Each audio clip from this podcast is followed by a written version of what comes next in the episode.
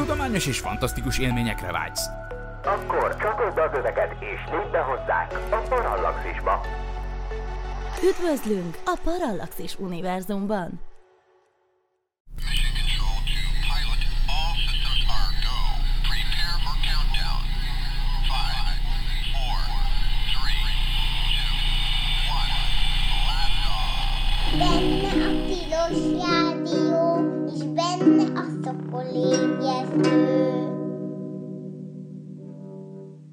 Sziasztok, kedves hallgatók! Vince Miklós vagyok, vagyis dr. MZ Perix, és mielőtt elkezdődik a Szokolébresztőnek az adásának a felvételes, vagyis podcast változata, egy gyors kiigazítást kell tennem. Az élő adás varázsa miatt, ahogy visszahallgattam, szembesültem azzal, hogy szisztematikusan rosszul mondtam egy számot többször is, úgyhogy ezt akarom tisztázni. Az első előfordulása során ebben a részben helyesen állítottam azt, hogy az L1 librációs pont az másfél millió kilométerre van a Földtől, ami a távolságnak az egy százada, mármint a napföld távolság egy százada, de onnantól kezdve rengetegszer valami uh, agyi rövidzárlat miatt többször is azt mondtam, hogy egy tizede a távolságnak, Természetesen ez nem igaz, hiszen a 150 millió kilométernek a másfél millió az nem az egy tizede, hanem az egy százada. Ennek megfelelően onnan a hazaérő rádiójel is sem 48, hanem csak 4,8 másodperc alatt ér ide haza. Biztos más is maradt hülyeség ebben az adásban, de ezt az egyet szeretném jó előre jelezni, és elnézést kérni a hibáért, az adáshoz pedig jó szórakozást kívánok. És a mai napon egyedül leszek a stúdióban, a téma azonban olyasmi, amit szerintem elég jól megpróbálok majd egyedül is kifejteni, ennek megfelelően választottam témát, természetesen azért az adás utolsó egynegyedében élni fog a telefonvonal is, ahogy ez lenni szokott. Nos, mi ez a téma? Hát van ennek aktualitása több is, az egyik az, hogy az indiai űrügynökségnek nagy hetei vannak mostanában. Az előző adásban, ami két héttel ezelőtt volt, ugye, mint hogy a szokolébresztő két hetente van, abban előre jeleztem, hogy a Chandrayaan 3 űrszonda le fog szállni a Holdra. Ez lett azóta India első sikeres űrszondás holdra szállása, tehát ez valóban megtörtént. Aki nem hiszi, az vissza is nézheti a leszállást a Space Junkie YouTube csatornáján, ahol volt szerencsém ott ülni a, a nagyon me, hogy mondjam, megtisztelő kör társaságban, és hát ott élőben leközvetítettük ezt a fantasztikus teljesítményét az indiai űrügynökségnek. Azóta ugye két hét telt el majdnem, hiszen szerdán történt az a leszállás, ugye hétfőn van a Szokolébresztő élő adása, és szerdán volt a leszállás. Azt is megmondom, hogy akkor az a, a, augusztus 23-án kellett, hogy történjen, ha jól számolom. Na most ez azt jelenti, hogy akkor ő pont leszállt a Holdra, a, és úgy szállt le, hogy éppen följött a nap, hogy legyen neki fény. Ugye a Holdon viszont egy nappal az két hétig tart, ebből az következik, hogy most már ez az űrszonda hamarosan elmegy alukálni. Tehát az indiai űrszonda szépen kutatgatott a Holdon, de most aztán ott le fog menni a nap. És ö, ö, szépen el, alvó állapotban is helyezte magát a kis Pragyán nevű hatkerekű holdjáró, ami sikeresen elkezdte ott a kalandozásait, de a nagy kérdés az, hogy majd egyébként a két hetes holdi nappalt követő két hetes holdi éjszaka után az egyébként napelemekről és aksikról üzemelő űrszonda az magához tud-e térni. Ez egyáltalán nem egy triviális kérdés, már így is sikernek könyvelhető ez a küldetés, szóval ez tök jó, hogy India ezt megcsinálta, de nem ez a mai nap apropója, hanem mondom, hogy nagy hetei voltak az indiai űrkutatásnak, és szeptember másodikán, vagyis most szombaton, legutóbbi szombaton elindította a, a, a hatalmas ország az első napkutató szondáját is, aminek a neve Aditya L1, hát az Aditya az napot jelent szanszkritül, ha jól értem. Az L1 azonban egy olyan különleges helye a naprendszernek, ahonnan űrszondáknak most már mondanám, hogy hát nem mondom, az egy sokasága, de hát mondjuk nagyjából egy tucatnyi űrszonda, hát ezt nagyjából szerintem lehet mondani, nagyságrendileg, kering e körül, a különleges hely körül, ami az L1, a Lagrange 1, vagyis az egyes számú librációs pont, egy olyan hely a naprendszerben, ami a Földtől nagyjából másfél millió kilométerre van, ugye összehasonlításként a napföld távolsága 150 millió kilométer, tehát ennek az egy század részénél van. A napot és a földet összekötő egyenes mentén a földtől másfél millió kilométerre, tehát a távolság egy tizedénél. Most ez azért nevezetes ez a hely, mert hogyha az ember megcsinálja a matekot, akkor nagyjából az jön ki, hogy ez az a hely, ahol egy űreszköz egyensúlyban van a három erő által tartva, ami hat rá. Most ez a három erő nyilván a napnak a gravitációs vonzása az egyik irányból, a Földnek a gravitációs vonzása a másik irányból, és a harmadik erő tulajdonképpen az egy tehetetlenségi erő, ami a keringés miatt, hogy kering ugye a Föld a nap körül, ilyen módon ez a, ez a, ez a pont is ugye a Földdel együtt utazik, és emiatt aztán hat rá egy harmadik erő, a centrifugális erő. Ez a három erő, ez tulajdonképpen ki tudja magát egyenlíteni segíteni. Kicsit ponyolán fogalmazom, amúgy ennél egy kicsit bonyolultabb a helyzet, de a lényeg az, hogy van egy olyan hely, a, ami bár közelebb van a naphoz, mint ahol a Föld kering, de mégis a Földdel együtt kering, tehát érdekes módon ugyanúgy egy év alatt kerüli meg a napot, mint a Föld. Ez nem lenne lehetséges, ha nem lenne ott a Föld, ugye? Tehát vegyük észre, hogy egyébként nyilván egy naphoz közelebbi pályának a keringési ideje az kisebb lenne, de pontosan emiatt, hogy ez egy két test probléma, vagy egy korlátozott három test probléma megoldás, ahol az egyik test a nap, a másik test a Föld, és a harmadik test az e, e, e, e kettő mellett elhanyagolhatóan kicsi tömegű pici űrszonda, amit beteszünk a kettő közé, ha jó helyre tesszük be, az tehát olyan csodálatos dolgot művel, hogy bár lényeg lényegesen közelebb, 9 tized föld napföld távolságnyira kering a naptól, de mégis ugyanannyi idő alatt kerüli meg a napot, mint a Föld. Mondom még egyszer, ez nem lenne lehetséges a Föld nélkül, a Föld gravitációja is kell ehhez. Na már most viszont ebből az következik, hogy ez lényegében a Földről nézve ez, az, ez a pont, ez az L1 pont, ami egy egyensúlyi helyzet, ez mindig a nap irányában látszik. Tehát, hogy konkrétan tényleg a Földet a nappal összekötő mindenkori egyenesen van rajta ez a pont. Na most ebből persze az is következik, hogyha ebbe a pontba leteszek egy űrszondát, akkor az mindig, hogyha előre néz, az mindig a napot látja, hogyha hátra fordul, akkor mindig a Földet látja a háta mögött. Ami ilyen értelemben tökéletes megfigyelő hely, mert hogyha a Földet akarom megfigyelni, akkor ez azt jelenti, hogy mindig a Földnek a napos oldalát látom. Tehát ugye egy, együtt keringek a, a Földdel, de mindig a nap irányából nézem, ez azt jelenti, hogy mindig azt a részét látom a Földnek, ami napos, úgyhogy ilyen módon egy tökéletes Föld megfigyelő hely, ahol a Földnek a mindenkori nappali oldalát lehet látni, tehát folyamatos teli Földet lehet látni onnan nézve. Másfelől nyilván nap megfigyeléshez is tökéletes hely, hiszen ugye lényegében a, a, például mi, mi lehet ilyenkor nagyon fontos? Fontos szempont például az, hogyha a napról akarok megtudni információt még mielőtt a Földet eltrafálja valami. Mire gondolok? Hát például a napkitörésekre, illetve a napszélnek a különböző ö, időbeli megváltozására. Ugye a napszél az a napból kiáramló töltött részecskéknek az árama.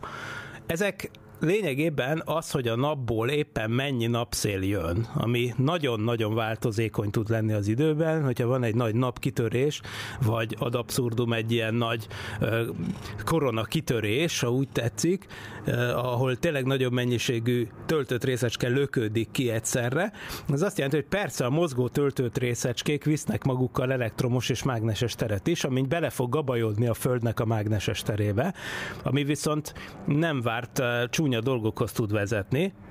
Például, és akkor ezért érdekes az űridőjárás kérdése, például ahhoz tud vezetni, hogy, hogy a napszél hatására mondjuk a Föld mágneses tere összenyomódik, és hát hogyha mágneses erővonalakat összenyomunk, akkor mi történik? Akkor, hogyha útjuk, útban van egy vezető, akkor abban áramot tudunk indukálni. Tehát áramot gerjesztünk. Ugye nyilván ez a, ez a dinamónak, meg az elektromotoroknak, meg mindenféle ilyesminek ez, a, ez az alapja, hogy az időben változó mágneses térrel gerjesztünk áramot. Igen ám, de mondjuk képzeljük el azt a helyzetet, hogy van egy nagyon-nagyon-nagyon hosszú, mondjuk egy kontinensen átívelő áramvezeték, és akkor hirtelen valaminek hatására egy napkitörés hatására mondjuk összenyomódik a Földnek a mágneses mezeje. Ez mit jelent, hogy a Föld mágneses, hát ha úgy tetszik, erővonal sűrűsége az megváltozik, és ez mit fog eredményezni, hogy azon a vezetéken, ami mondjuk akár lehet egy távvezeték az Egyesült Államok keleti és nyugati partja között, vagy valami ilyesmi, áram fog indukálódni. Hát ez nem jó, mert az persze nem a feltétlenül olyan áram, ami nekünk jó, hanem nagyobb valószínűséggel olyan, ami pont kileégeti a trafóházat, meg ilyesmi, és akkor egy fél kontinensen el tud menni az áram. Volt is ilyesmire precedens, tehát az űridőjárás előrejelzés az azért is nagyon fontos, mert a nagyobb napkitörések azok bizony-bizony, hát akár milliárd, sőt 100 milliárd dolláros károkat tudnak okozni, és hogyha valami tényleg brutális nagy ilyen koronakitörés van, akkor az természetesen a földi és az űrbeli infrastruktúrát is veszélyezteti, és hát olyan károkat tud okozni, hogy, hogy egyes becslések szerint egy igazi nagy Córesz esetén olyan jó négy-öt évbe telne utána a hibáknak a teljes helyreállítása.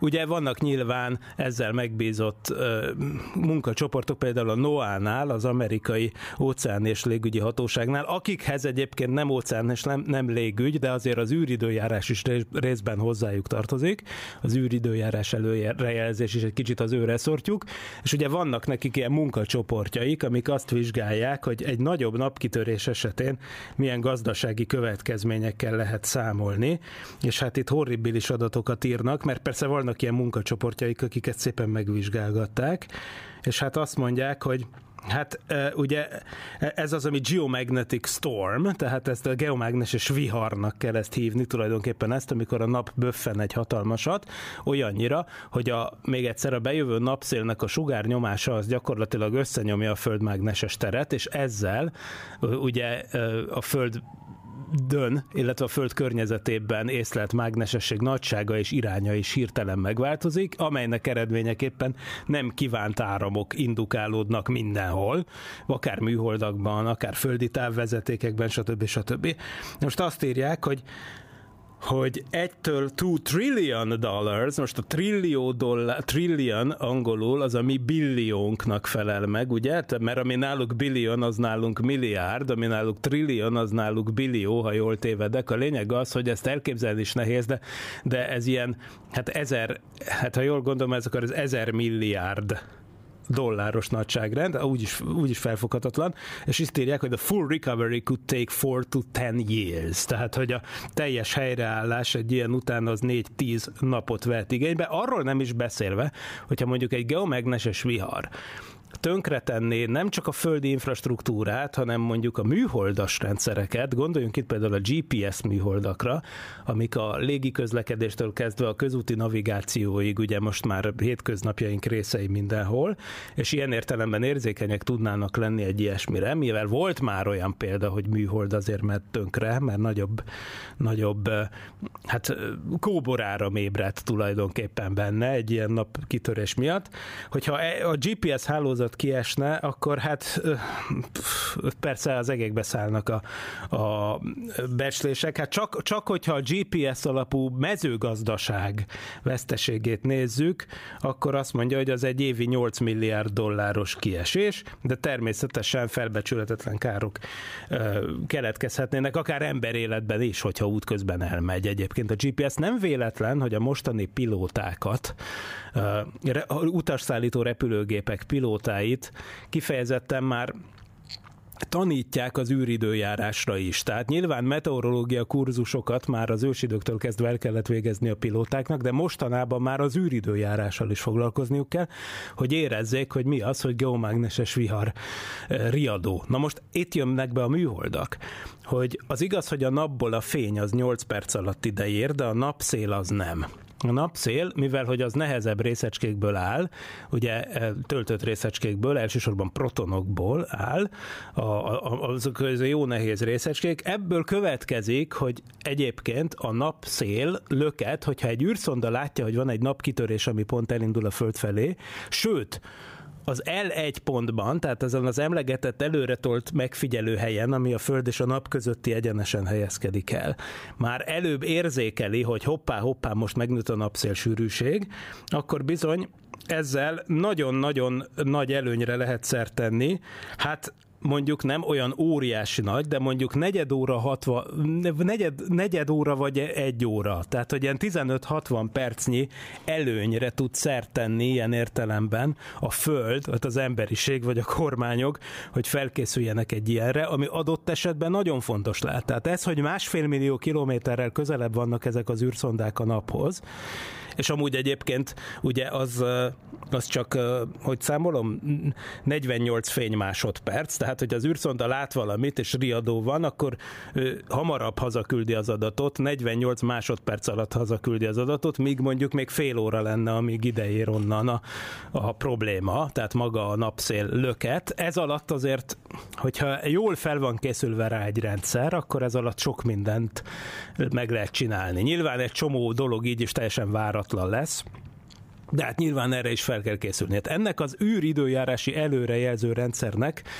egy nagyon fontos helye ez az L1 pont, és ide, ide igyekszik a mostani indiai űrszonda, de most a mai adásban arról fogunk beszélni, hogy egyrészt ott miféle dolgok történnek, másrészt, hogy miért nagyon fontos eleve az űridőjárás és a földi időjárás megfigyeléséhez az űr infrastruktúra, tehát a műholdak és űrszondák és hasonlók. Most még valami, azt mondtam, hogy űri és földi időjárás.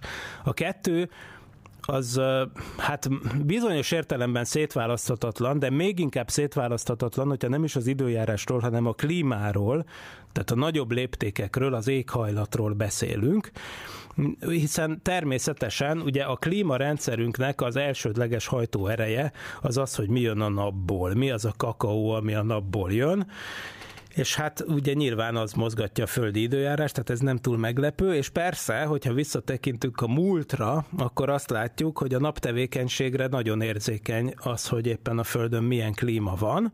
Ugye, hogyha csak a feljegyzett történelem időszakát tekintjük, akkor ugye jól tudjuk, hogy, hogy hát nagyban naptevékenység határozta meg azt, hogy például a kora középkorban, mondjuk Szent István korában, amikor egyébként a vikingek még földet műveltek Grönlandon, egyébként, akkor, akkor ugye volt egy középkori meleg időszak, amit aztán az úgynevezett kis jégkorszak követett a középkor második felében, meg a korai újkorban, amikor ugye befagyott a Duna gyakran, meg a Temze, meg ilyenek, ott Temzén piacokat tartottak, mert be volt fagyva, meg minden ilyesmi. Tehát ugye ennek is egy, egy, egy, egy külön egy szakasza ennek a kísérkorszakon belül, ugye a Maunder minimum, amikor konkrétan a napon nem látszottak napfoltok, tehát akkor már az emberek meg tudták figyelni a napot a 18. században, és akkor észrevették, hogy 17.-18. század, hogy nem voltak napfoltok. Hát ma már ugye rekonstrukciók alapján tudjuk, hogy akkor a napból kijövő kakaó, tehát a napból kijövő teljesítmény, vagy hát úgy tetszik a földet érő teljesítmény, hát végülis ez arányaiban ugyanazt jelenti, az a egy negyed százalékkal esett. Tehát nem egy százalékkal, csak egy negyed, 0,24 század százalékkal esett a napból kijövő sugárzás, akkor néhány évtizedre, amikor az a Maunder minimum volt. És hát ez mit eredményezett? Ez a Föld átlag hőmérsékletében egy 1,8, majdnem két fokos csökkenést eredményezett. Tehát csupán az, hogy a nap teljesítménye ilyen pici mértékben változik, az ilyen drasztikus eséshez eredményez. Most az 1,8 Celsius fok az persze nem tűnik soknak, de azért az nagyon sok, hiszen mondtam, hogy ez teszi a különbséget lényegében a között, hogy tud-e az ember Grönlandon földet művelni, vagy hogy a befagyott Dunán tudják-e a Mátyás királyt megválasztani. Tehát, hogy ugye nyilván a kora középkor és a, és a késő középkor és kora újkor közti klimatológiai különbségekért ugye egyértelműen a nap tehet, vagy hát szinte konszenzus van abban, hogy itt a nap a felelős. Tehát ez tényleg azt jelenti, hogy ha bármilyen, akármit csinálunk, mint a Földön, de hogyha a nap az hirtelen olyat, olyat gondol, hogy, hogy mit tudom én, e, egy negyed százalékkal jobban fogok sütni holnaptól, akkor, vagy kevésbé, akkor annak nagyon jelentős következményei lesznek, és ha már az L1-et említettük, akkor, mint hogy odaindult az indiai űrszonda, az Aditya L1, akkor, akkor említsük meg azért, hogy geomérnöki tervek, legkreténebb geomérnöki tervekben is éppen ez az L1 kap szerepet, illetve annak a felismerése, hogy tényleg, hogyha a, nap fel, hogyha a napnak a földre eső sugárzásának a, egy ilyen pici részét sikerülne valahogy blokkolni, akkor azzal úgymond helyre lehetne hozni a globális felmelegedést. Na most ugye e, e, itt, itt elég beteg ötletek merülnek merülnek fel, de hát azért ez 50-es évek óta lehet erről olvasni, ez a Dyson Dot. Ugye a Dyson, az a Freeman Dyson legendás csillagász, akit már ebben a, a műsorban is többször emlegettem. Ugye a Dyson szféra az, az a földön kívüli intelligencia kutatásánál jött elő, mint hogy valamilyen magasabb szintű Kardasov osztályba tartozó kozmikus civilizáció ugye úgy csapolná le a saját csillagának az energiáját, hogy körbeépíti a csillagát, mint mindenféle cuccal, lényegében, hogy a csillagjának a teljes energiáját felhasználja, ez egy Dyson, úgynevezett Dyson szférával, úgy Freeman Dyson ezt találta ki, egy gömböt kell akkor a nap vagy a csillag köré építeni, hiszen úgy lehet, de lényegében, ha úgy tetszik, napelemmel körbe rakjuk az egész csillagot, tehát akkor létrehozunk egy marha nagy gömböt a csillag körül, hogy az összes energiát fel tudjuk használni, és nyilván a, a SETI, vagy földön kívüli intelligencia kutatása az Rérnak a egyes alternatív, mondjuk úgy, hogy avantgárd ágai, azok azzal foglalkoztak, hogy ilyeneket kéne keresni, mert, ezt a, mert egy ilyen csillag, ami már körbe van véve egy ilyen Dyson szférával, az máshogy sugározna. Ez a Dyson szféra. Na most, ha viszont nem az egész csillagodat veszed körbe, hanem csak egy pici pöttyöt használsz fel, tehát nem takarjuk le a napot, hanem a napnak csak egy pici részét, az a Dyson dot, vagyis Dyson pötty pötty. Na most az az ötlet, hogyha az L egy pontba, ami tehát még egyszer a Föld és a nap által meghatározott egyenesen van rajta, és mindig a Földdel együtt mozog. Tehát ilyen értelemben ideális hely ahhoz, hogy berakjunk oda egy kis sötétítőt.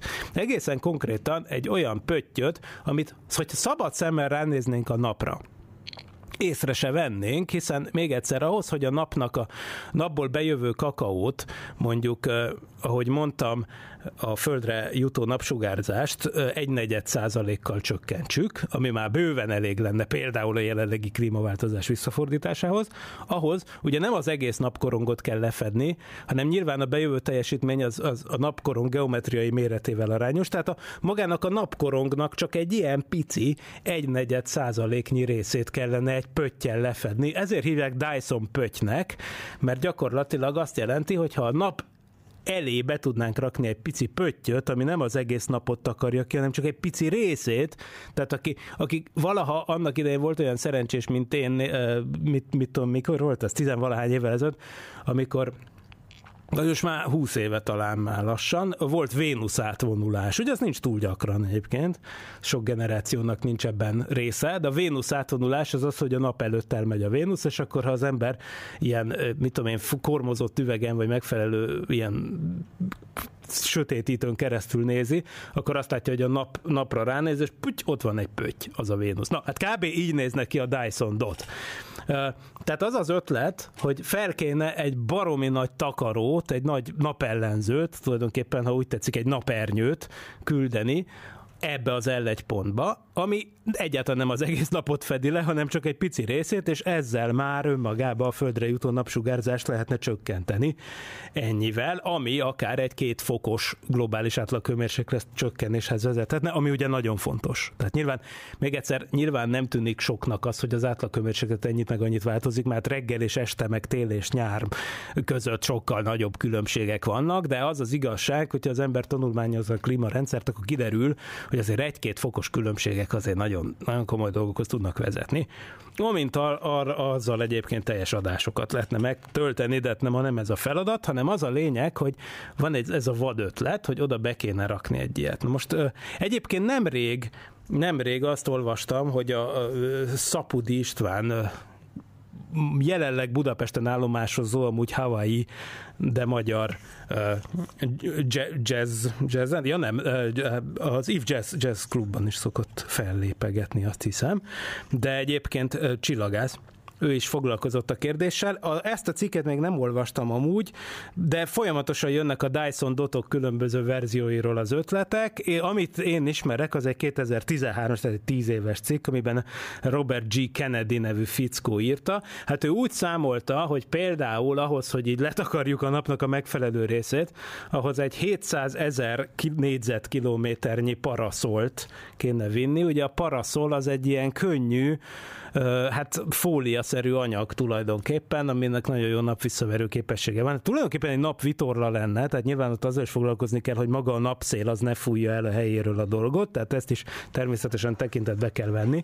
Tehát valószínűleg nem magába az L1-be kell tenni, hanem egy kicsit közelebb a naphoz, mert akkor még az előbb említett erőhatások mellett, még plusz erőhatásként még az egyenletbe bejön az, hogy, hogy egy 700 ezer négyzetkilométeres, tehát egy, egy, ugye, tehát egy Magyarországnál nyolcszor nagyobb területet lefedő, lefedő ilyen izé, vásznat, azt ugye nyilván a napszél is azért jelentősen odébb vinne.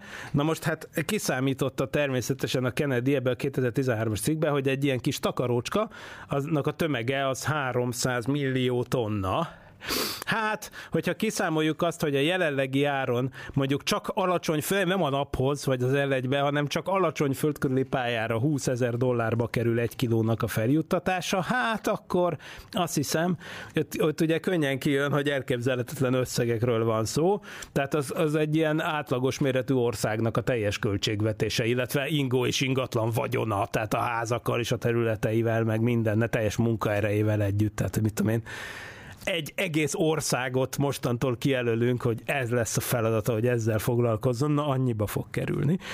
Szóval nyilván azért a, nem, nem, nem állítom, hogy ez így meg fog valósulni a következő száz évben, de annyiból mindenképp egy jó ötlet, hogy, hogy mindig felmerülnek ezek a geo mérnökségi ötletek, hogy szórjatok a légkörbe ilyen meg ilyen anyagot, és akkor majd, mit tudom én, annyi aeroszol lesz, hogy több lesz a felhő, és akkor jobban visszaveri a fényt a föld, és lehűl a föld. Most az a baj, az a baj ezekkel, hogyha mondjuk valamit elszámol az ember, aminél az ilyen bonyolult rendszereknél ugye van esély, mondjuk teleszórjuk valami szmötyivel a föld légkörét, mint geomérnökség, akkor, és kiderül, hogy hát, bocs, elrontottuk, akkor azt ugye nehéz utána kivonni. Szemben itt a Dyson Dot esetében távirányítással mondjuk, mint a Reluxát, azt, hogy, hogy éppen itt a, a redőnyt állítgatom, hogy most mennyi napfény jöjjön be, meg mennyi nem, azt úgy, úgy kb. aktívan lehetne kontrollálni, tehát ilyen értelme egy, egy nem teljesen elborult ötlet, de hát valójában azért eléggé elborult ötlet.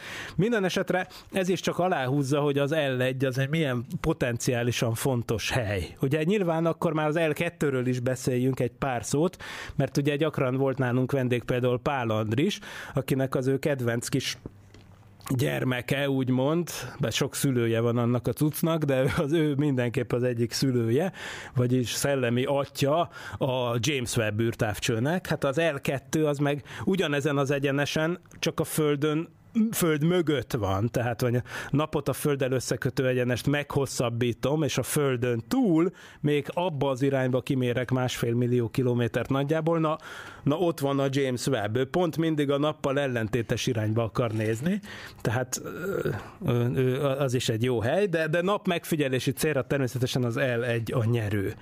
Na most Hát mit szeretnék ezzel kapcsolatban elmondani? Hogy nagyon fontos dolog mérni egyrészt azt, hogy amit mondtam, a napszelet. Nyilván az odarakott űrszondáknak ez is az egyik feladata. Másrészt meg eleve azt is, hogy a napból mennyi kakaó jön ki. Mert az eddigi dologból, hogy mondtam, hogy, hogy az, hogy egy negyed százalékkal csökken mondjuk a napból kijövő teljesítmény, az, az milyen drasztikus klímakövetkezményekhez vezet, az nyilván azt is jelenti, hogy nagyon fontos dolog ezt nekünk pontosan tudni. Egyébként ez a dolog azért is ilyen delik, az nyilván azt is jelenti, hogy nagyon fontos dolog ezt nekünk pontosan tudni. Egyébként ez a dolog azért is ilyen delikát, meg azért is ilyen finom, mert gondoljunk bele, hogy az, hogy mennyi energia jön ki a napból, az a nap felszíni hőmérséklettel arányos, na de az a negyedik hatványon van. Tehát a nap felszínének a hőmérséklete az olyan 5-6 ezer fokos.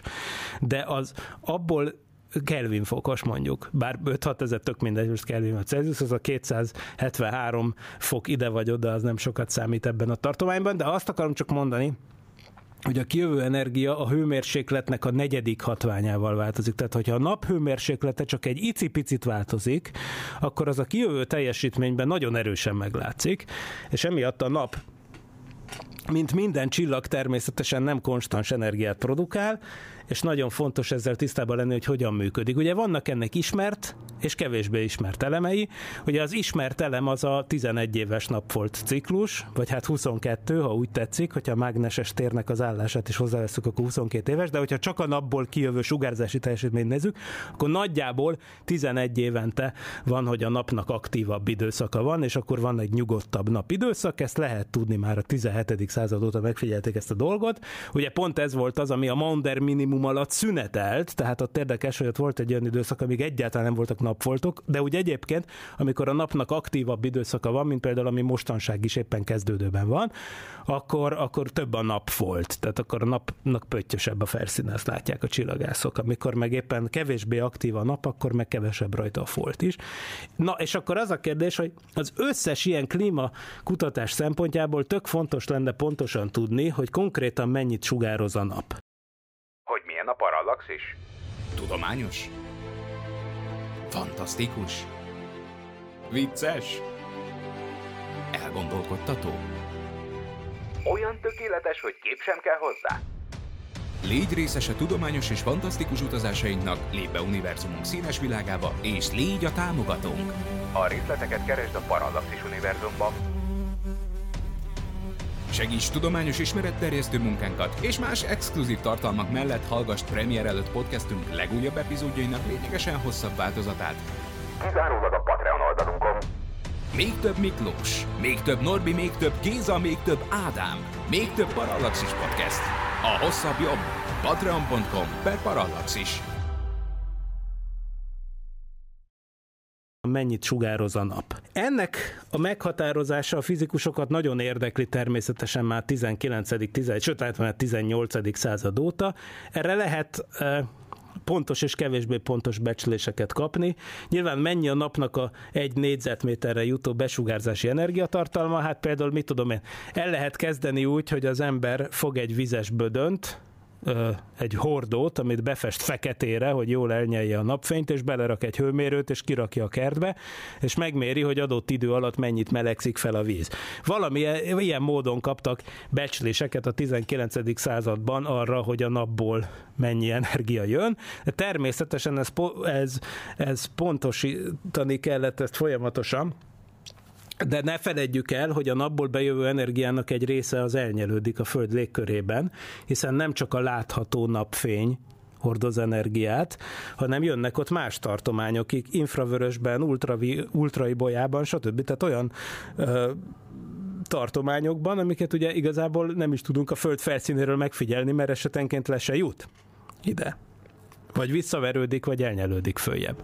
Tehát ebből az következik, hogy aki igazán pontosan képbe akar lenni azzal, hogy mennyi kakaó jön ki a napból, annak olyan helyre kell mennie, ahol, ahol nem blokkol a föld légkör, tehát az űrbe, és lehetőleg minden sugárzás tartományban mérni kell egyszerre, hogy mennyit sugároz a nap. Na most pontosan ezeket a dolgokat csinálják az űrszondák, amik az L1 körül keringenek. Például itt is élen jár a SOHO, Solar and Heliospheric Observatory, ami az Európai űrügynökségnek a gyermeke, de azért a NASA-val közös program, 1995 óta ott van.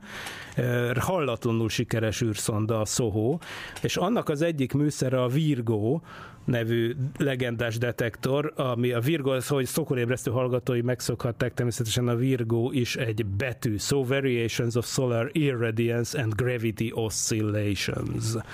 Na most Lényegében ennek az a feladata pontosan, hogy a napból bejövő sugárzásnak a mennyiségét mérje, meg azt, hogy ez időben hogyan változik. Na most itt aztán mindenféle dolog van, mert itt elszabadulnak a dolgok, mert kiderül, és egy teljes teljes tudományos közösség van, akik ezzel szenvednek szegények, heroikus küzdelmet folytatnak az elemekkel, hogy tudni ezek az űrszondák, nyilván nem a Soho az egyetlen ilyen űrszonda, bár 95 óta a legfontosabb, de korábban is voltak űrszondák, most is vannak űrszondák, amik mérik ilyen módon azt, hogy mennyit, mennyit sugároz éppen a nap mindenféle földi klímamodell megértéséhez ezt az értéket pontosan kéne tudni. Amúgy akkor már hangozzon el, hogy a most elfogadott érték ilyen értelemben az, hogy, hogy a nap föld átlagos távolságában, tehát a föld átlagos távolságában a napra merőleges egy négyzetméternyi felületre 1,3, e, igen, 1361 watt jut. Tehát ez, ez mind. Mi, tehát aki, aki éppen mondjuk a háztetőre napelemet akar méretezni például, akkor ne számoljon ezzel többet, semmiképp se. Jó, tehát egy négyzetméter az, az, hogyha folyamatosan a nap felé néz, pontosan merőlegesen a föld távolságából, akkor az 1361 wattot, vagyis kicsivel kevesebb, mint 1,4 kilowattot kap az a négyzetméter. Tehát ez az 1,361 kW per négyzetméter, ez a jelenleg általánosan elfogadott napállandó érték, de hát ezek hogy jönnek ki? És akkor itt jönnek a problémák, hogy műholdas mérésekből jönnek ki, ám de a műholdas mérések azért neccesek tudnak lenni. Ugye, gondoljunk bele abba, hogy ez a műhold például, mint mondtam, a teljes sugárzási tartományban meg kell, hogy mérje a nap kisugárzását, ami azt jelenti, hogy például az infravörös tartományban is mérnie kell a nap kisugárzását, ám de az infravörös tartományban természetesen az űrszonda maga is sugároz, hiszen az űrszondát magát is felmelegíti a nap. Az űrszonda az sehova vagy máshogy nem tudja leadni a hőt, mert vákummal van körülvéve, tehát nem tudja elvezetni a hőt semmilyen más módon, ezért aztán az űrszonda maga is hősugárzást ad le, tulajdonképpen, ami a saját detektorára visszamegy, és persze akkor kérdés az, hogy ezt hogy lehet tekintetbe venni. Nyilván a Földön próbálják ezt vákumkamrákban, meg ilyen helyeken, ilyen-olyan helyeken tesztelni, meg mindenféle modellel kiszámolni, hogy mennyi az űreszköz saját sugárzása, de azért ez nem egy triviális kérdés, és ezért folyamatosan jelennek meg a cikkek, hogy, hogy hogyan kell korrigálni például a Soho Virgo egy, egysége által, eszköz által mért úgynevezett napállandó értéket. Napállandó ezért rossz kifejezés, mert nem állandó, tehát a napból kijövő felületegységre jutó teljesítmény értéket az hogyan kell korrigálni, tekintetbe véve még olyan faktorokat is, hogy az űreszköz előrekszik, meg az űreszköz saját kisugárzása, stb. Tehát ez nehéz ügy, mert ez tényleg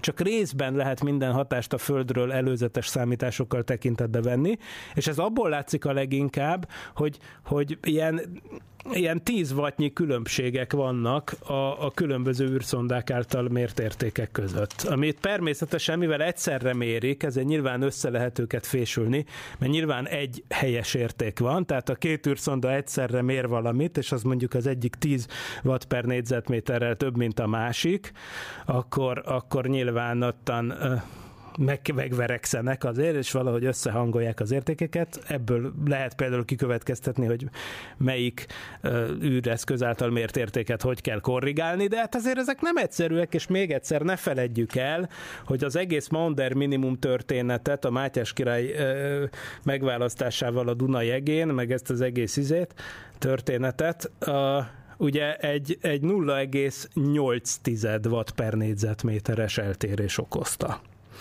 Tehát itt egy nagyon-nagyon finom ez a rendszer. Na most egy, ez, a, ez, az a, ez a klímarendszer. Na most a másik dolog meg az, hogy a Föld mennyit ver vissza. Tehát nyilván az határozza meg, nagyon leegyszerűsítve a helyzetet, az, hogy itt mennyire meleg van, az azt jelent, az lényegében az által határoztatik meg, hogy egyrészt mennyi kakaó jön be a napból, másrészt mennyi jön ki a Földből, ha úgy tetszik. A kettő különbsége lesz az, ami benn marad. Na most, ami kijön a Földből sugárzási teljesítmény, az is úgy értendő, a kijönnek egy része, az igazából az, ami be sem ment bizonyos értelemben, nem a Föld nyert el, hanem mondjuk visszaverődött a felhőkről.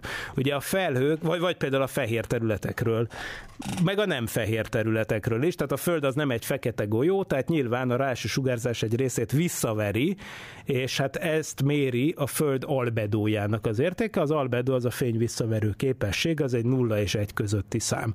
A Föld esetében ennek az értéke az nagyjából 0,33, 0,34, 0,35, na de hogy melyik éppen, már is érezzük, hogy már ennek is óriási jelentősége van, mert hogyha a Földnek az albedója az null, a Föld a 0, a ráesős napsugárzásnak a egyharmadát, 0,33 részét veri vissza, vagy 0,35 részét veri vissza, az egyáltalán nem mindegy. Ugye óriási különbség lehet, hiszen az előbb láttuk még egyszer, hogy milyen óriási, ilyen negyed százaléknyi különbségek mekkora differenciát tudnak csinálni.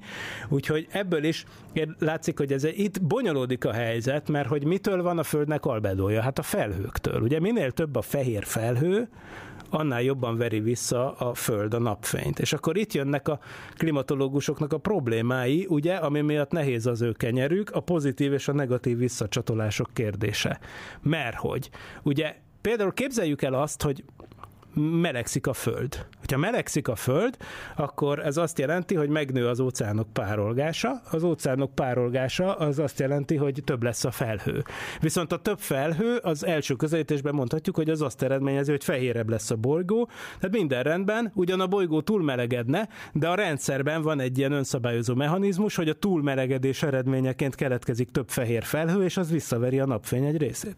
Hát ilyen hatás is van, de természetesen olyan hatás is van, ami viszont azt eredményezi, hogy például más, másik, másik ága ugyanennek a történetnek, hogy a felmelegedés miatt például az északi sarki jégtakaró olvad, az is fehér, de az viszont az viszont még kevésbé lesz fed. Minél melegebb van, annál jobban olvad, tehát ott egy nagy fehér területet például elvesztünk, tehát ez mind-mind-mind a föld albedójába jut vissza.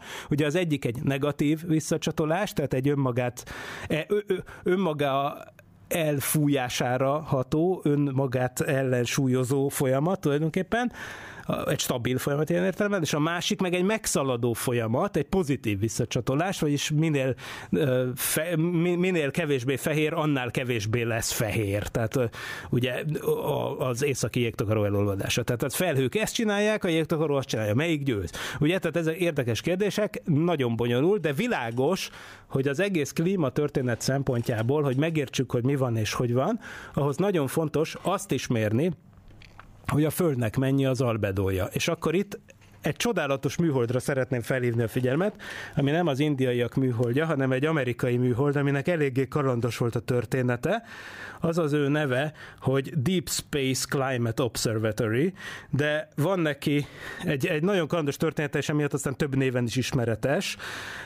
Hát a nem hivatalos neve az, hogy GORSAT, GORSAT, mert El Gore-ról, ugye a Clinton alelnökéről van elnevezve, aki aki ugye majdnem megnyerte a választást, ott pár floridai szavazaton múlott, hogyha emlékszik a tisztelt hallgatóság, de aztán ugye nem nyerte meg, hanem akkor őt követte, vagyis helyette lett a, a második Bush, a George W., és ugye a George W. alatt viszont az El Gore az meg átment teljesen klímaaktivista vonalba, és csinált egy ilyen, hát egy ilyen tudományos szempontból elég gagyi, de mindenképp nagyon hatásos filmet, a The Inconvenient Truth, a kellemetlen igazság címűt, amit aztán mindenféle díjjal jutalmaztak, meg talán Nobel-díjat is kapott a csávó a klímaváltozásra való figyelemfelhívó tevékenységért. Na ez az El Gore volt az egyik fő proponense még a Clinton alelnökeként, tehát 1998-ban, hogy legyen egy olyan műhold, és ezért hívják Gorszatnak, amit eredetileg ugye Trianának neveztek,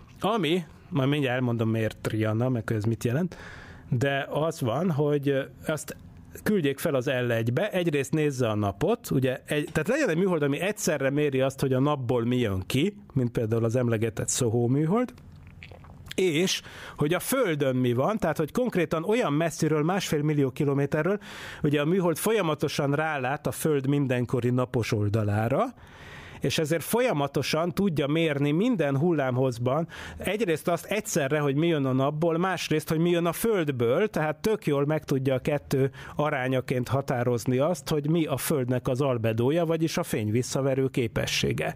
Tehát ez lett volna, és tök miért, hogy teljesen messziről, másfél millió kilométerről van, tehát akkor az onnan nézve a földet azt a hüvelykújjunkkal le tudjuk takarni, tehát egy pici, pici dolog az égen a föld relatíve. Tehát az egész földre nem csak nem kell itt azzal szívni, mint egy alacsony pályás műholdon, hogy hát becsüljük meg, hogy mennyi lehet a felhőborítottság. Nem, egybe, egybe látjuk, egy képen folyamatosan látjuk a holdat, a földet, mindig nappal van, tökéletes hely, és akkor ebből lehetett volna gondolta a Gór, egyrészt tudományt csinálni, másrészt pedig az interneten az emberek folyamatosan látták volna a föld képét kívülről, és akkor ennek lett volna némi ilyen, ilyen hát mondjam, hogy mondjam, csak egy ilyen hatása az emberek gondolkodására is, mint a Apollo program idején milyen nagy hatást gyakorolt az emberi, például a, a föld a természetvédelmi mozgalmakra és hasonlókra az, az az élmény, az a kollektív élménye az emberiségnek, hogy kívülről látták a Földet,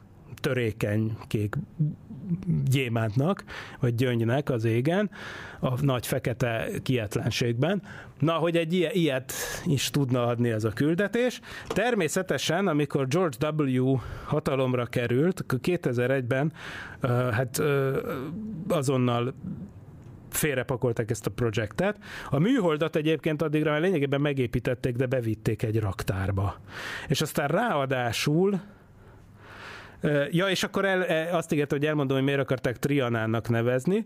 Rodrigo de Trianáról, aki elvileg a Columbus uh, ugye expedíciójának, az konkrétan a vezérhajón a Santa Marián volt, azt hiszem, az első olyan bár nem, mert talán mintha a Pinta látta volna meg először az új földet. Na minden, lényeg az, hogy az a fickó a Kolumbusz legénységében, aki elsőként látta meg az amerikai kontinenst, hogy föld, aki felkiáltotta, hogy tierra, vagy micsoda, na az volt, Rodrigo de Triana, akiről el van nevezve, el lett volna nevezve az űreszköz.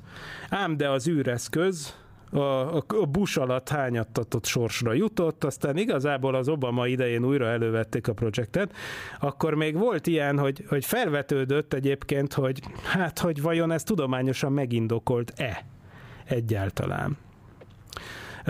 De aztán végül azt mond, mert hogy annyira politikailag motivált, meg annyira kis pet projektje volt az alelnök úrnak, még a Clinton adminisztráció idején, hogy gyakorlatilag a szokásos ilyen peer review, vagyis ilyen, hogy hívják ezt, tudományos bírálati folyamaton nem esett át ez a terv, ami a NASA-nál szokásos, úgyhogy még a Bush alapja alatt a kongresszusban kikérték a Tudományos Akadémia véleményét, akik azonban meggyőzően bólogattak, hogy ez egy jó projekt és meg kell csinálni, úgyhogy igazából már a Bush alatt beütemezték a felbocsátását, hanem azonban jött, a, a, ja, és ráadásul az lett volna a terv, érdekes módon, hogy a Kolumbia űrrepülőgéppel vitték volna konkrétan föl. Tehát, hogy az űrrepülőgép szállította volna, és a földkörüli pályára felvittek volna az emberek az űrrepülőgépen, és akkor onnan ment volna magától tovább az L1 pont felé, egy gyorsító fokozattal, ám de közben jött ugye a Kolumbia űrrepülőgép tragédiája 2003-ban, amelynek eredményeként hosszú időre lekerült a napirendről,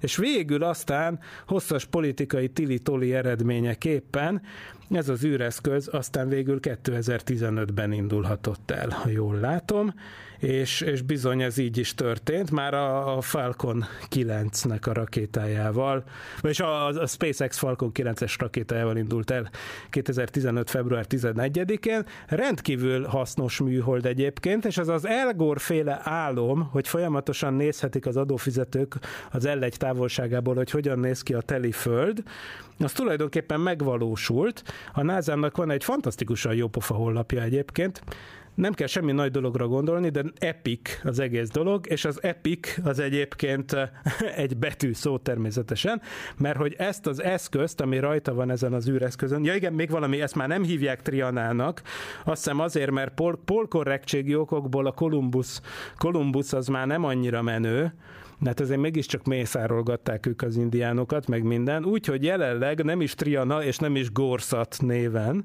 hanem Deep Space Climate Observatory Tehát mély űri klímaobszervatórium néven fut ez a dolog. Jaj, közben bekapcsolom a telefonokat, elnézést. Az adás telefonszám 215 37 73.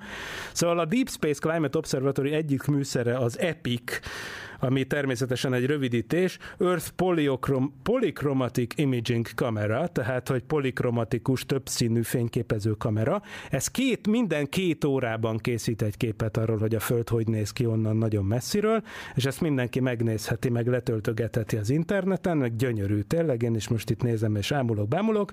Epic vagy epic.gsfc, mint Goddard Space Flight Center, GSFC, epic.gsfc.nasa.gov. Tehát ez, ezen a honlapon, a NASA, NASA Goddard Space Flight Centerének az Epic honlapján mindig lehet nézni, hogy éppen hogy néz ki ez a mi kis törékeny földünk ahogy forog szépen a fekete háttér előtt, a nap irányából nézve. Na hát igen, szóval ez a helyzet. Szóval az a lényeg, hogy például ezzel az eszközzel szépen, hops, jött is egy telefon, már is fölveszem. Halló, szokolébresztő. Á, ezek pont időben. De szép reggelt, igazán igaz, izgalmas volt a műsor. Egy szótévesztés volt, hogy a, a Recovery-nél nem 4 és 10 ö, nap, hanem 4 és 10 év. De nem érdekes. Amikor a, a, ez a kozmikus stb. stb. Igen. Igen. Nem érdekes. Igen. Hogy ö, ami, viszont ami, ami nagyon izgatna, és ö, én gazdasági ö, ö, ö, pont felől közelíteném meg ezt az L1-et. Ugye, ha, ha a, a James Webb, ö, ha jól emlékszem, 10 milliárd dollárba került, amit rohadt soknak gondolnak, de szerintem nuts volt, ugye egy gombok, ahhoz képest amennyit elszólnak másra, akkor ez a 700 ezer négyzetkilométer, vagy valami ilyesmi a, az a kitakarásos cucc, hát ez akkor meg lehet szorozni a 10 milliárdot mondjuk Persze. ezerrel, tízezerrel, Igen. százezerrel, Igen. és akkor itt jön be az, hogy abból a pénzből viszont már meg lehetne azt csinálni, hogyha nyilván politikai akarat lenne rá, hogy, hogy a Föld, illetve a, a, az üvegházhatás meg a CO2 kibocsátást megelőzzük, visszafogjuk, stb. Tehát Persze. azért nagyon ambiciózus terv ez a... Ez a, a Nem, ugye ez a terv akkor konyvát. jön szóba, hogyha már nincs mit tenni. Tehát ugye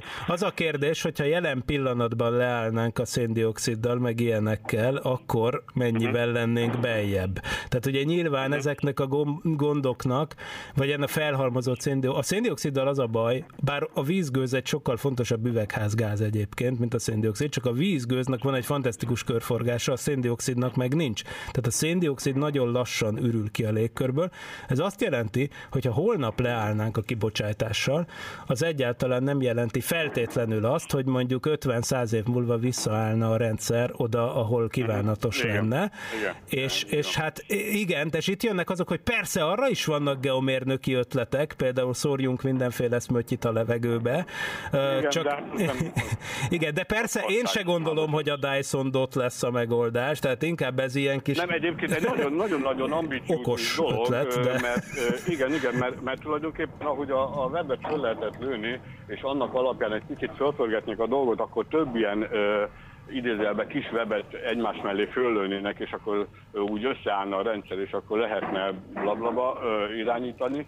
Ö, igen, hát szóval itt, itt, itt azért mindig a pénz egy kicsit. Igen. Ö, de talán attól, ettől függetlenül a kibocsátást azt valahogy lehet. Persze, hát az- az mindenképp- az mindenképp és, kell. És emellett párhuzamosan lő. lő Igen, de tegyük hozzá, tegyük hozzá, hogy a nap, az, az, tehát hogy arra szeretném egyrészt felhívni a figyelmet, hogy tök jó, hogy mi visszafogjuk a kibocsátást, de hogyha a nap valami miatt 50 év múlva úgy gondolja, hogy egy negyed százalékkal megnöveli a kijövő kakaót, akkor tök mindegy. És tehát, hogy, hogy igazából a Dyson Dotnak az lehet a hosszú távon, tehát most az emberiség nagyon hosszú távú jövője szempontjából, tehát mondjuk több évezredes léptekbe gondolkozva, az lehet a, a, az értelme, hogy, hogy, hogy ezzel olyan változásokra is fel lehet készülni, amit itt a Földön nem tudnánk kontrollálni azzal, hogy visszafogjuk Igen. magunkat, meg ilyesmi. Szóval ez érdekes kérdés, persze, igen. Hát igen, csak ugye ilyen letapadt sütőként, mint én is vagyok, én nem tudok olyan nagy ezer évekre gondolkodni. Természetesen. Hát Jó. ugye a science jó fiction dolga, amikor- hogy ezeken gondolkozzon, aztán igen. Igen, igen. Köszönöm szépen. szépen. Köszönöm. Na most még azt akartam elmondani, hogy egyébként persze, és az albedó kérdésében a Föld felhőborítottságának vizsgálata nagyon fontos, és azt visszamenőleg is jó lenne tudni.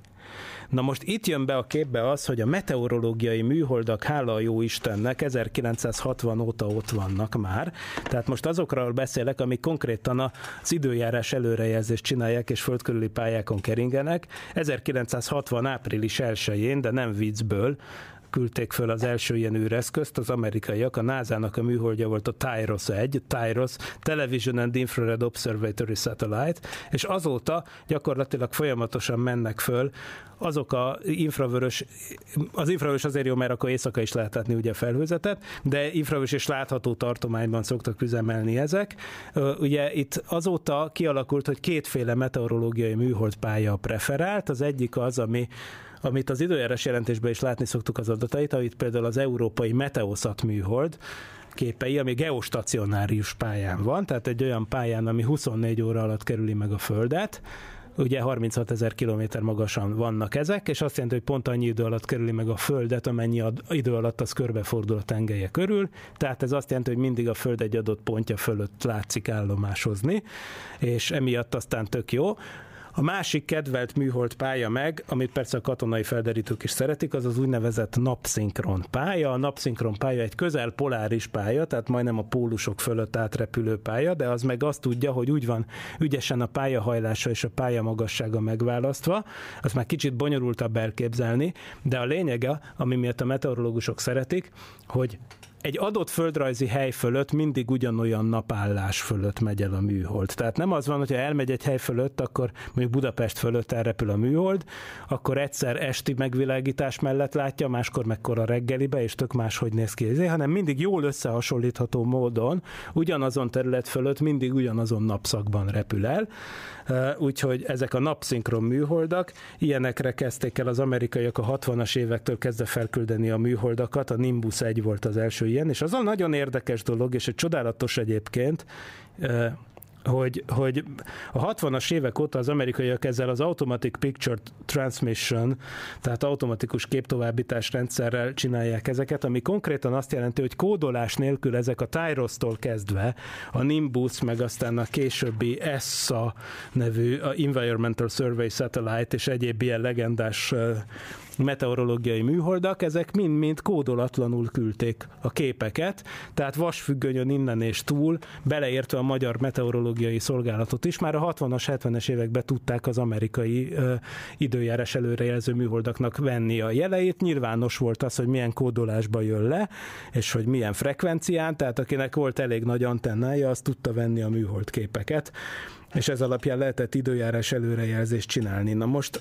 egy olyan projekt, ami, ami mostanság kezd kialakulni, az pont az, hogy megértsük a klímaváltozást, hogy hogy történt. Azt láttuk, hogy az albedót, és hogy a Föld éppen mennyit vert vissza a bejövő napfényből, azt ehhez nagyon fontos ismerni hogy ezt, erre már rámutattam. Na most az a vicc, hogy ezt igazából legjobban műholdas mérések alapján lehet tudni. Mondtam, hogy most ott van ez a fantasztikus górszat, ez a, ez a műhold, ez a, ez a Deep Space Climate Observatory, ami egyben gyakorlatilag leméri nekünk, hogy mennyi a Föld albedója, de hát ugye a 60-as években még nem voltunk így elkényeztetve, azelőtt meg sehogy se, de már amióta a 60-as évek óta vannak meteorológiai műholdak, azóta fényképeznek is, és fényképeznek felhőket, és tök jó lenne megcsinálni egy olyat, hogy óriási nagy, ezek a régi adatokat, amiket még mágnes szalagokon meg ilyeneken tároltak, tök jó lenne újra előszedni, és az alapján újra lényegében összeszámolni, hogy, hogy mekkora volt a föld felhő borítottsága mondjuk bármelyik napon a 60-as, 70-es, 80-as években, és ezen is szisztematikusan végigmenni. Na most itt jönnek a sajnálatos problémák, hogy, hogy sajnos ezek egyben jelen pillanatban úgy tűnik, hogy sehol nincsenek meg. Tehát képzeljék el a tisztelt hallgatók, hogy nekem is van egy 1973-as ESSA 8 meteorológiai műholdképem egy ciklonról, ami nagy valószínűséggel jelen pillanatban az egész bolygón csak nekem van meg. Ez egész egyszerűen azért lehet, mert az archívumokat leselejtezik. Ugye a meteorológusok nyilván úgy gondolták, hogy meteorológiai előrejelzéshez kellenek ezek az adatok. Senki nem gondolta, hogy erre majd évtizedek múlva is szükség lesz. Maguk a NASA meg a NOAA archívumaiban is időről időre selejtezéseket tartanak, és a régi mágnesszalagokat, meg, meg képeket, meg ilyesmiket kikukázzák, és mire az emberek kézbe kaptak, azóta az a sajnálatos helyzet állt elő, hogy lényegében már vannak műholdas adatok, tehát tök jól meg tud, tök jó lenne most visszamenőleg megnézni, hogy a mi klímamodelljeikben jól van-e berakva például az, hogy, hogy mekkora volt a föld felhőborítottsága, és ezzel fényvisszaverő képessége, mennyi volt a fehér felhő mondjuk 1973. augusztusában például, ez egy nagyon hasznos információ lenne, és egészen egyszerűen problémába ütközik ezeknek az összegyűjtése.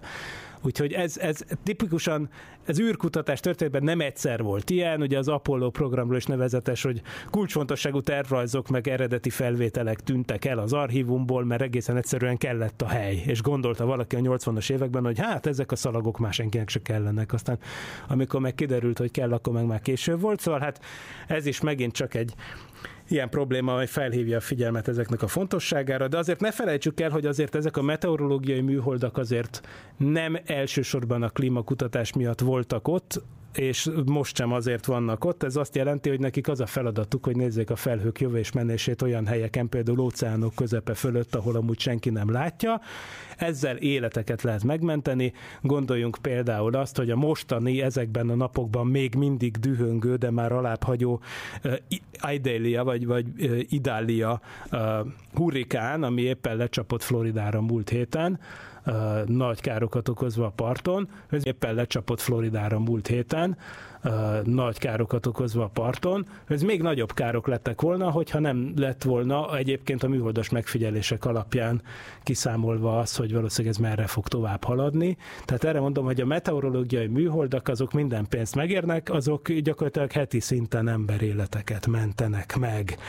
Úgyhogy ez egy tök érdekes és fontos része az űrtevékenységnek, amiről annak ellenére elég kevés szó esik, hogy minden napjaink része. Na de a mai adás az véget ért, úgyhogy köszönöm szépen a figyelmet, ez volt a Szokolébresztő, hallgassátok meg az eddigi adásokat is, meg olvassatok hozzá, van a sokolebresztó.hu, a szokolébresztő.hu, onnan tovább lehet navigálni a társ podcastunkra, a Parallaxis podcastra, ahol meg science fiction filmeket beszélünk ki tudományos szemmel, meg ilyesmik, szóval az is érdekes lehet mindenkinek, de hát a mai adás véget ért, két hét múlva jövök vissza, köszönöm szépen a figyelmet, mindenkinek jó napot és jó hetet kívánok.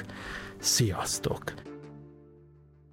Nem volt elég a tudományból és a fantasztikumból? Olvasd a parallaxis.emtv.hu, lájkold a Facebook oldalunkat, nézd a YouTube csatornánkat, és hallgassd a Szokolébresztőt a Tilos Rádióban. Hamarosan jön a következő rész.